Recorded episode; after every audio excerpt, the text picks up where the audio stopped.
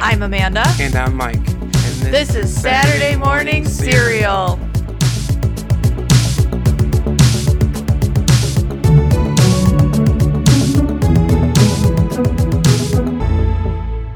What is up, everyone, and welcome to a new episode of Saturday Morning Serial. I'm Amanda here with Mike for the first time since God, Mike, when did we last record? Like over the summer, it was before the strike. Our last episode, I think, was The Flash. It was The Flash, yeah.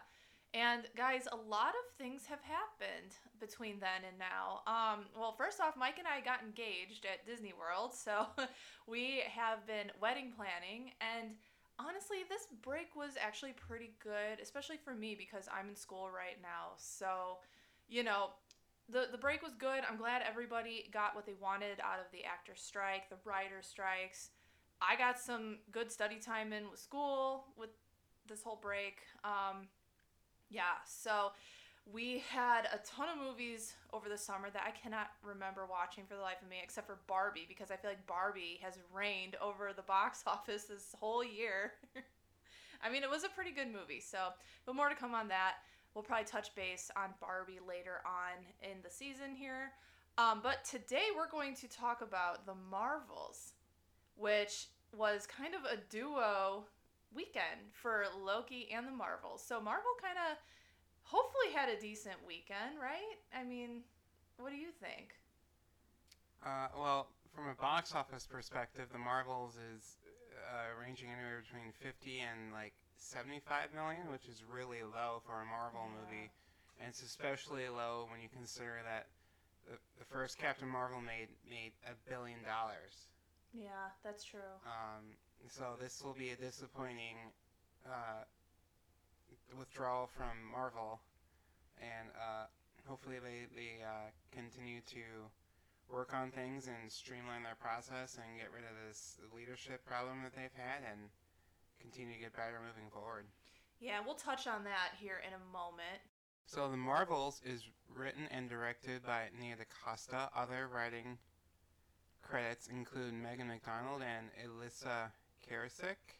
And of course, stars Brie Larson as Captain Marvel, Carol Danvers, Teyonah Parris as Monica Rambeau, Iman Vellani as Kamala Khan, Miss Marvel, Samuel Jackson as Nick Fury, and Zawe Ashton as Dar-Benn. Zowie! we support Zawe in this household because of Tom. But anyway, um, yeah, I thought the cast, everyone was just a, everyone was okay. I mean, I I like Captain Marvel, but I don't like love the Captain Marvel franchise, like movies, like the whole storyline. Um, I I think there was just too much going on for me in this one. Um, I you know, and I did enjoy Ms. Marvel on Disney And I get it. She's a teenager, but I, I you know, I think I had enough of Kamala.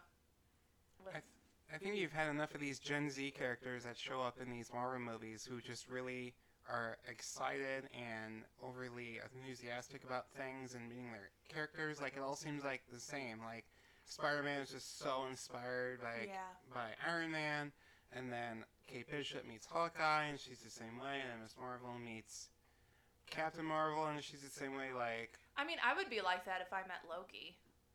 You know, I would just be like, "Oh my god!" Like, I get it. I get it. Okay, okay, hear me out. Uh, Loki was more impressed by Kid Loki than Kid Loki was impressed by Loki. That's I mean, true.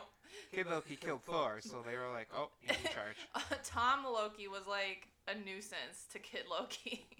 but we digress. We digress. Yes, this is the Marvels episode, and we- we'll be talking about Loki later. Yeah, I'm chomping at the bit for that. Um, horses. so, where did we see um, Captain Marvel last? Monica Rambeau, Kalama Khan, or I'm sorry, Kal- Kamala, Khan, and Nick Fury and the Skrulls. Um, so we last saw Captain Marvel in Endgame, and she basically destroyed Thanos' ship, and she saved Tony Stark from space, and she teamed up with the other Avengers and defeated Thanos, and Got a new haircut. and she got a couple of haircuts according to Rocket Raccoon. And in her origin story, she was abducted by the Kree, raised as one of those, realized that she was being brainwashed turned against her own organization and teamed up with Nick Fury to save the Skrulls from the Kree. So, moving on to Monica, we last saw her in WandaVision, and she is the daughter of Maria Rambeau, who was Captain Marvel's co-pilot, I'm going to say wing lady, in the military before she was abducted by Kree. And she joined SWORD, which is kind of like S.H.I.E.L.D., but more space oriented and she was in WandaVision, and she got superpowers in WandaVision. I'm not sure what she can do, but she joined uh, SWORD, and then Kamala Khan we saw in her own series, Miss Marvel, and she became the leader of the hero of Jersey City. And we saw Nick Fury and the Skrulls last in Secret Invasion, and Nick Fury has just been trying his whole life to find these poor Skrulls a place to call home and he has not succeeded yet. The Skrulls are just really not having any good situations turn up their way anymore. Yeah. We'll probably touch on Secret Invasion during our um, like summer wrap up episode, um, but those poor Skrulls, they just can't catch a break, can they? No. Uh, I feel so bad for them. So without getting into spoilers, Amanda, uh, a lot of people are on the fence about whether or not they should see this movie. Can you recommend this movie for theaters, or for streaming, or would you just not recommend the movie at all? Um, I would say uh, I love seeing Marvel films in theaters. That's usually the way to go when we go see a Marvel movie. Is we go to the theater. We're excited. Um, the crowd was not there. They they. It was different, and you know, unfortunately, these movies with you know Captain Marvel, they just get some backlash. And I'm not gonna get into it, but I'll get into it. Yeah, go into it. go off. Brie Larson during her one of her press junkets or just her press tours, she mentioned to a reporter that she wished that the press junkets would be more representative of the real Marvel fans audience, which just isn't white men. Yeah. You know, she wanted to see people of color, younger younger people, women come up to these press screenings and be able to ask her questions. And uh, apparently, a lot of people took that as Brie Larson hates white men, which isn't true at all. Mm-hmm. So I have a lot of respect for Brie, and I know that not a lot of her Avengers coworkers have stood up for her, but Don Cheadle, my man, has stepped in and stood up for her several times. Mm-hmm. So go Don Cheadle. yeah, and that's just it's too bad. Um, so the vibe in that movie for a Marvel film, it wasn't there. Um, I personally would have probably streamed it um, if you didn't want to go see it. Um, I would have been just fine streaming it. And I feel like, you know, if you're on the fence of seeing it, you know, maybe streaming, waiting for it to come out on Disney Plus would be the way to go. You know, and that still doesn't mean this movie couldn't be a success because exactly. I feel like a lot of people were that way with Elemental when Elemental came out, and then they waited to stream it, and when they watched it on Disney Plus, they had different expectations, and it more or less succeeded those expectations on Disney Plus. So if you're one of those people who are on the fence, and you're not going to have that great Marvel viewing experience that you had with Infinity War or Endgame or Spider-Man, you can just sit this one out, catch it on Disney Plus, and hopefully uh, Marvel will be able to continue their stories with these characters. Mm-hmm. So, do you think this movie has any prerequisite homework before viewing? Oh man, absolutely. I will say you will probably have want to have seen Captain Marvel one and Avengers Infinity War and Avengers Endgame. I wouldn't say that WandaVision is a prerequisite for viewing this movie, but you should watch it anyway because it's a good show. Um, Miss Marvel also very not much a prerequisite because they have an awesome animated recap of who Miss Marvel is at the beginning of this movie, and it's one of my favorite parts of the movie. It's kind of like Spider Man, um, Across the Spider Verse, when they're like, "Hi, my name is Miles Morales." Yeah. Yeah. And uh, you don't need to watch Secret Invasion because Yeah. I don't know what's going on with that show going forward. Like if we're gonna address anything that happened in that show, but we don't in this movie and Nick Fury's just having a lot of fun in this movie, so you really don't need to see it. You will you'll be fine with just Captain Marvel, Infinity War, and Endgame. Do you concur, Amanda? I concur.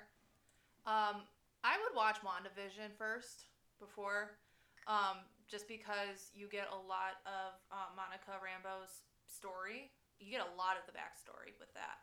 Um, so if you're very curious about Monica, because Monica is a huge point or just a big, you know, big person. Yeah, she's one trio of the Marvel. Yeah. She's one of the trio of the Marvel. But she's very, very powerful in this. And if you're wondering like how she got to be so crazy powerful, yeah, then watch WandaVision. So Amanda, uh, you recommended this movie just for streaming, so you must not be fully in love with the movie. So what negatives do you have with it? What, what did you not like, or or is it just not great for you? I just was never into the you know Captain Marvel. Um, the first movie didn't really hook me, and this movie didn't hook me either. Um, I don't know. The characters for me are kind of forgettable. Um, I mean, I, as far as the film goes, though, like negatives, I felt like it just went really fast. Um, I love Kamala's family, but I felt it was a little too like going towards a little more of Ms. Marvel, Kamala, um, more than more so than um, Captain Marvel.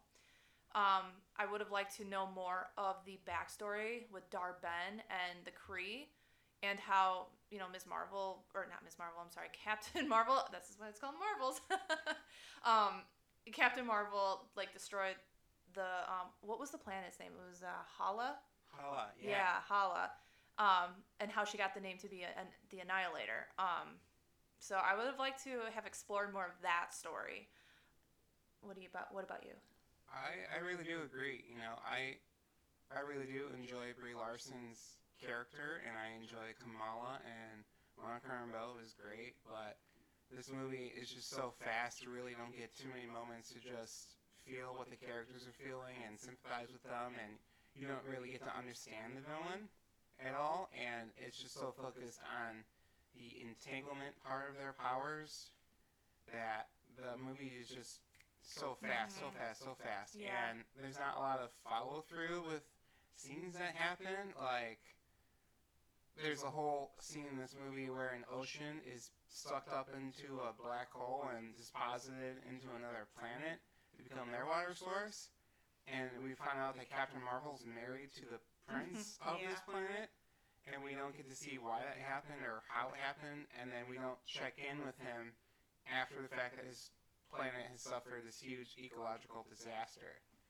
Yeah, and I would have liked to see that. well, and another thing I didn't understand too was, um, well, first off, those suction points in space, how those are created, and more like explanation on those because they felt like a huge part of the story, but I, I didn't understand what they were, what they were for, who created them. Well, they're kind of like warp points, and when Yeah. a ship travels through space, they have to they have to align in these different points to get where they're going and move through them. It's like in the Guardians of the Galaxy movies, they use these warp points. So Mhm. I guess someone created them, and supposedly it was with the. Uh, I'm gonna call them the Nega Bands because that's what they were, I think, called in the comics. But they're called something different in this movie. But they were created with those bands that Baldur and uh, Miss Marvel have, and they were weapon basically weaponized in this movie. At, uh, so Mm-hmm. that's where they come from. Well, and then that's another thing too is how did Dar-Benn, when she put on both the bracelets at the end, how did she get to be overloaded with their power, but Kamala didn't?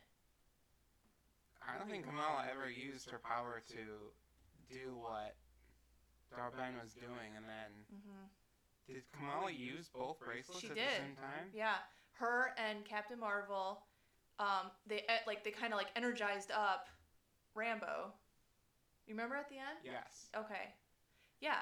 So I'm just like, how did that k- kill? I think Dar-Benn, but not Kamal. I yeah. So there's just you know those kind of jumping points in the movie where like things happen with no explanation.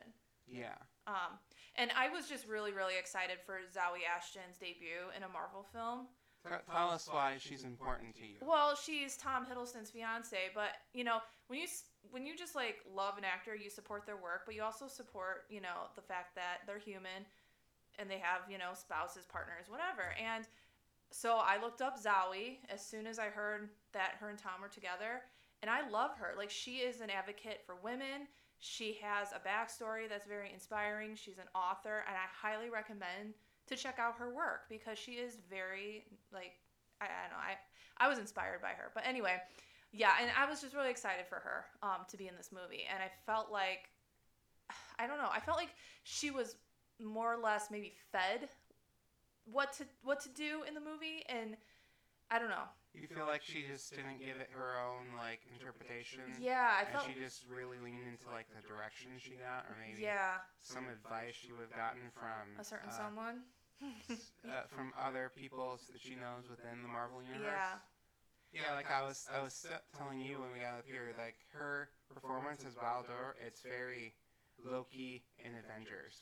It's very much the big freaky smiles, Yeah. the, the, the intense stare, the, the intensity with the fighting, yeah. the kind of like reckless, I don't know, like But you know, let's. monologuing. But we're gonna cut her some slack because it's her first Marvel film, her first villain. It's gonna be her only Marvel film. Yeah, She's dead. that's true. But it was her time to shine, and I just, you know, I, I, I'm proud of her for taking that step because those are, it's a big thing to get asked by the MC, you know, join the MCU. Um, but if you guys don't know too, her, Tom, and Charlie Cox were in a play called Betrayal. Um, so Zawe is like a stage actress too, and um, that's I, I have a feeling that's how she was approached because you know people you know crazy Tom fans are like oh you know because she knows Tom Tom got her the role. No, has it ever occurred to them that Marvel people probably came to see the play, which I know they did, to see Tom and Charlie to support them, but saw Zawe too. You know, it's all in like who you know and who you you know. It's I don't know. What do you think about that? Like, am I am I right? Yeah, Marvel has a big history of working with uh, theater actors. Uh, yeah. I mean, Tom Hiddleston, Kenneth Branagh, um, Charlie, Charlie Cox, Cox, um, um, Chris Sophia, Evans, Elizabeth Olsen. Elizabeth Olsen, Sophia Di Martino. Yeah. So, They're all stage actors, actresses. They all, you know, have some type of theater cred. And as a theater nerd, I appreciate that. Um, but anyway, yeah, those are just probably my nitpicky things from the movie. right. Well, let's turn that over and talk about some positives. The Flerkens. The Flerkens, yes. I really love the use of basically editing and music in this movie. Uh, a lot of the a lot of the scenes with uh, the switching of the powers because of the entanglement, they're all really well done. The energy is just it's all there and it's it's hard to follow, but that's kind of the point.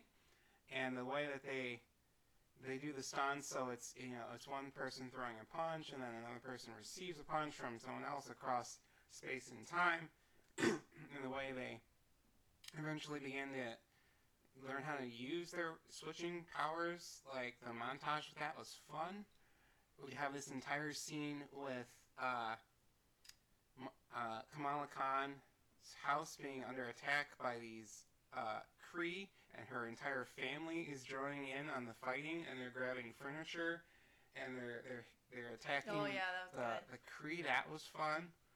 Um, the the Flerkens in in space was incredible. Like, there's so much great about this movie that just Mhm. doesn't connect well with anything else in it. Like, just these certain scenes are great.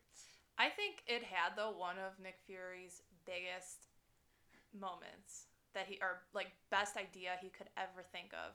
And that is have the Flerkens eat all of the passengers and the crew members on that space ship or whatever because you know it's easier to transfer kittens than, than it is like you know full grown human beings. It was really funny. Yeah. And then they play the entire song from Cats, the Memory, musical. memory. Yes, you might remember that from uh, School of Rock. It's so funny. That's what Summer sings. Yeah. And yeah, and the whole idea too of Captain Marvel being a figure bigger than just a person really resonated with me because you know when you do when you do great things, people put great expectations on you, and they expect you to live up to everything, and they expect you to be a perfectly moral person and to be you know right all the time. And Captain Marvel made mistakes. Mhm. Um, she had to make tough calls in this movie, and she basically radicalized an entire group of people into hating her and hating the Skrulls because of the poor choices she made. Mm-hmm. I think that was that was really great. So, Mike, what did you think of the villain of this movie overall? I know we touched on Zawe's character a little bit. Oh yeah, completely underdeveloped and just Mhm. kind of a waste of great talent, if you ask me. Like, if this movie had another 15, 10 minutes of just her and, like, you sympathizing with her or having some type of a backstory and having her be a character other than just a person going after a MacGuffin, like, it, it could have been cool. Like, Mm-hmm. like the Skrulls and the Kree situation is very parallel to what's happening right now Mhm. between um, basically Ukraine and Russia or uh, Palestine and Israel. Palestine and Israel. Like, like when you when you fight a war, you you create potential to radicalize and turn the other side in the, in the terrorists, the, the innocent people, and that's what happened to the Skrulls in Secret Invasion, and it's what happened to the innocent Kree in this movie. So, I think there's just so much world world uh, connection there that should have been explored, especially when you have a talented person like Zawe in the role. Like, give it to her, give her this this parallel, Mm-hmm. and they they didn't. They let her down. Those poor squirrels. The poor Skrulls.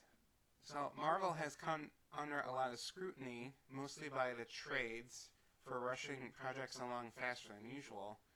Uh, did you notice anything in this movie that felt rushed, incomplete, or off? You know, ever since, oh man, I want to say ever since Thor: Love and Thunder, I haven't loved the movies.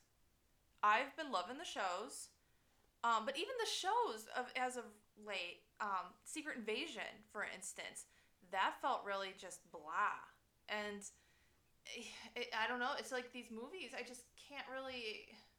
Like I'm excited, but then it's like once you start going, it's almost like there's no heart anymore to them.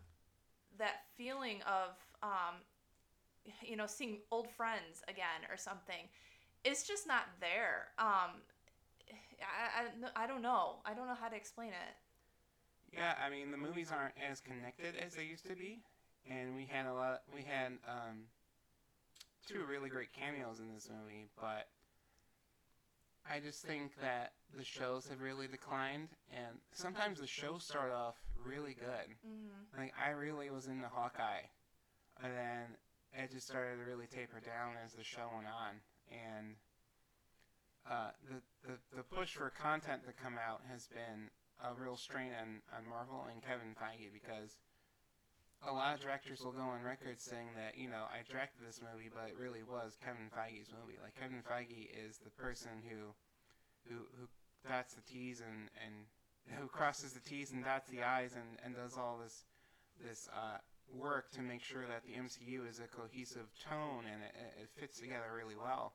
And he's just been all over the place. I mean, he's got all these shows, he's got these movies, he's in charge of Marvel Comics now. Mm-hmm. He was also attached to a Star Wars project. The guy is just everywhere, and It's kind of showing. it, it does show. And uh, next year, we're only getting one movie. We're getting Deadpool 3, Mm-hmm. and that's it. And a lot of the other projects have been pushed back.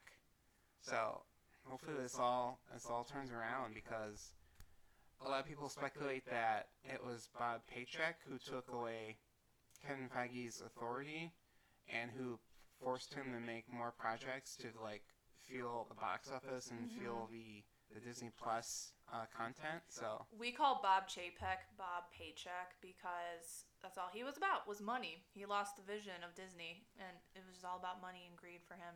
yeah, Disney just has such And Bob Like, Iger it's more than just a pick up the com- pieces. Yeah, it's just more it's more than a company. It's it's a brand, but also it's like it's like a legacy. Like this company started off with one guy and a mouse and technically a rabbit, but they all went. He he built it into this empire, and they, they've innovated so much, and they've done so much for the uh, art form of animation and television and movies, and and now it seems like they just want they just want money. Mm-hmm.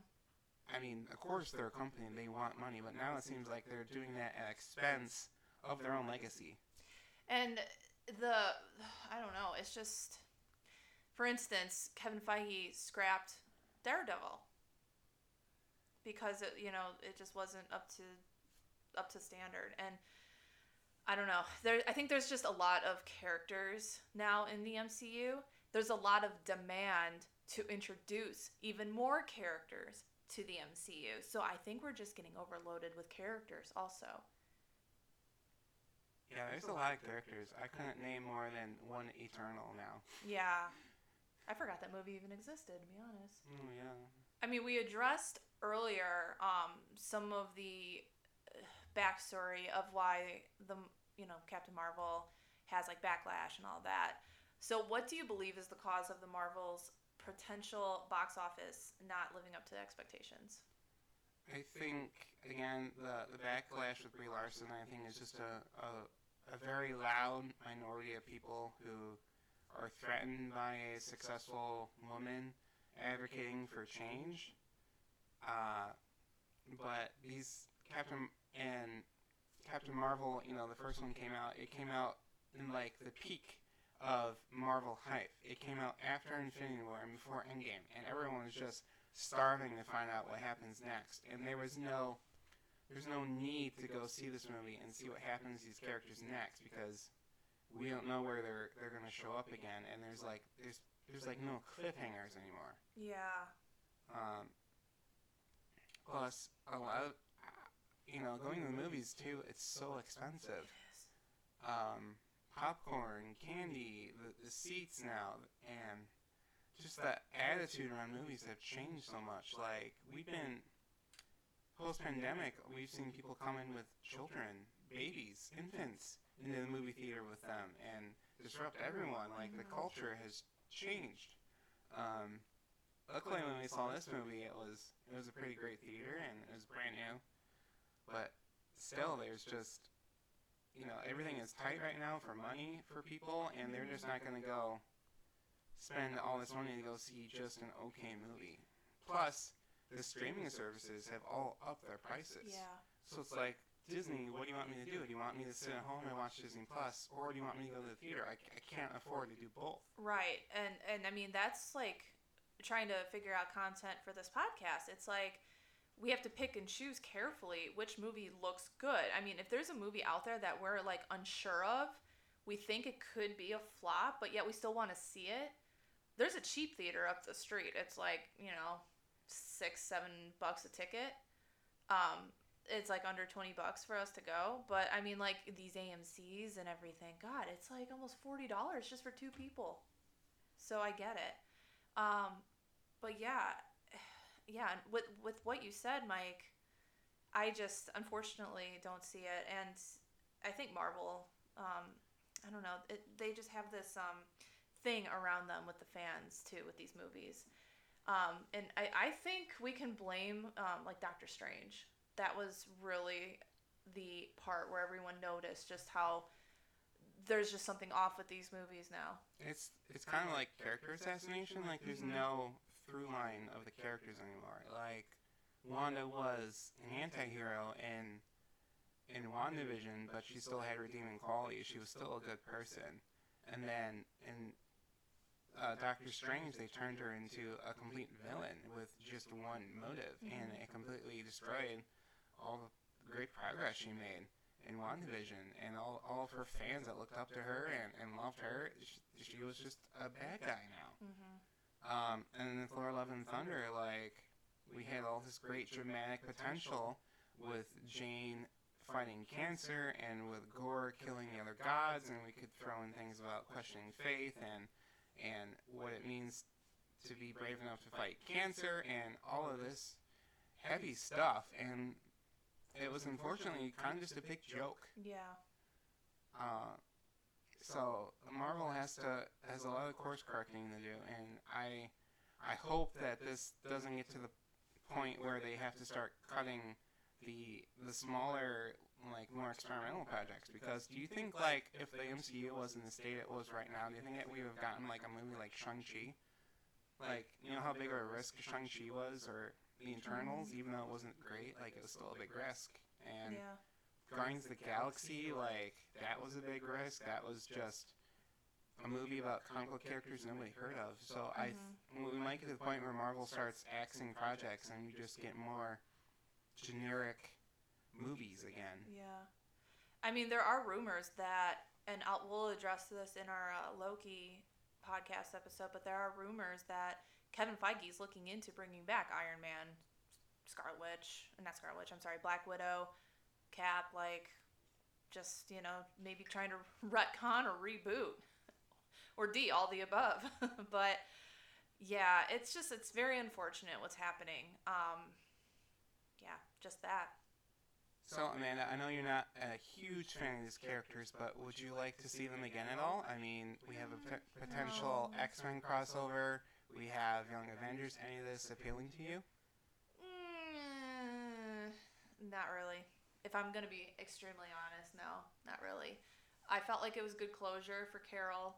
Um, we do see in the end credits scene, or not, it wasn't even the end credits scene. It was the like end scene of Ms. Marvel, Kamala, trying to recruit um, Kate Bishop as what? You, what are they called? The Young Avengers. Yeah, the Young Avengers. Yeah, I mean, you know, I don't know when that project will ever come out, but you They're know, gonna be the old Avengers by the time they it out. are. yeah. Um, but I'm good. I think I'm good. How about you? I wouldn't mind seeing younger characters uh, kind of do their own thing. I think that would be interesting because uh, Gen Z is a big generation for systemic change, and unfortunately, characters like Iron Man and Captain Marvel are kind of the status quo, and I like to see more movies challenge that. Um, always love, you know, Goose and Lucky the Pizza Dog. That would be a great team up. Like, I'm down for it. And it was that, that was such a funny scene because it was just such a parallel to what Nick Fury had done with Iron Man. Mm-hmm. Um, so I don't know who would be the leader of the Young Avengers. I would hope it would be Spider Man or, or Kate Bishop, but I, I mean, I will watch. I'll, I'll watch pretty much anything these uh, Marvel Studios puts out just Mhm. because of their. Well, there used to be great uh, catalog of good movies, but Yeah. we'll see. Maybe my enthusiasm will continue to wane as we progress through these movies. Well, and I know like we talk about Infinity War and Endgame, just how great those movies are. But when you sit down and really watch before Disney had Marvel, I, I just there it, there was something different. There's something different. I don't know what it is. I can't explain it. But um Well, Marvel acquired. I mean, Marvel was acquired by Disney during the first Avengers. yeah, Era. Like during 2012, during Avengers. right. Like that's when it happened. Yeah. I don't know. Um I don't know. I mean, we don't know the future, what the future can bring. I mean, Disney has become such a powerful company that you know, they try to flex and they might be flexing in the wrong with the wrong people, aka Kevin Feige. So, guess we'll see. But with that, that will do it for our review of Captain Marvel: The Marvels. Um, yeah, it was just over, overall it was okay. Um, but let us know what you thought of this movie. And next up, we will be. Oh my gosh, I'm so excited. Talking about Loki season two, which y'all know it was something I have been anticipating for. Um, so that will be actually right after this one. So, yay for you guys. You get a double feature. so, we will talk to you next time.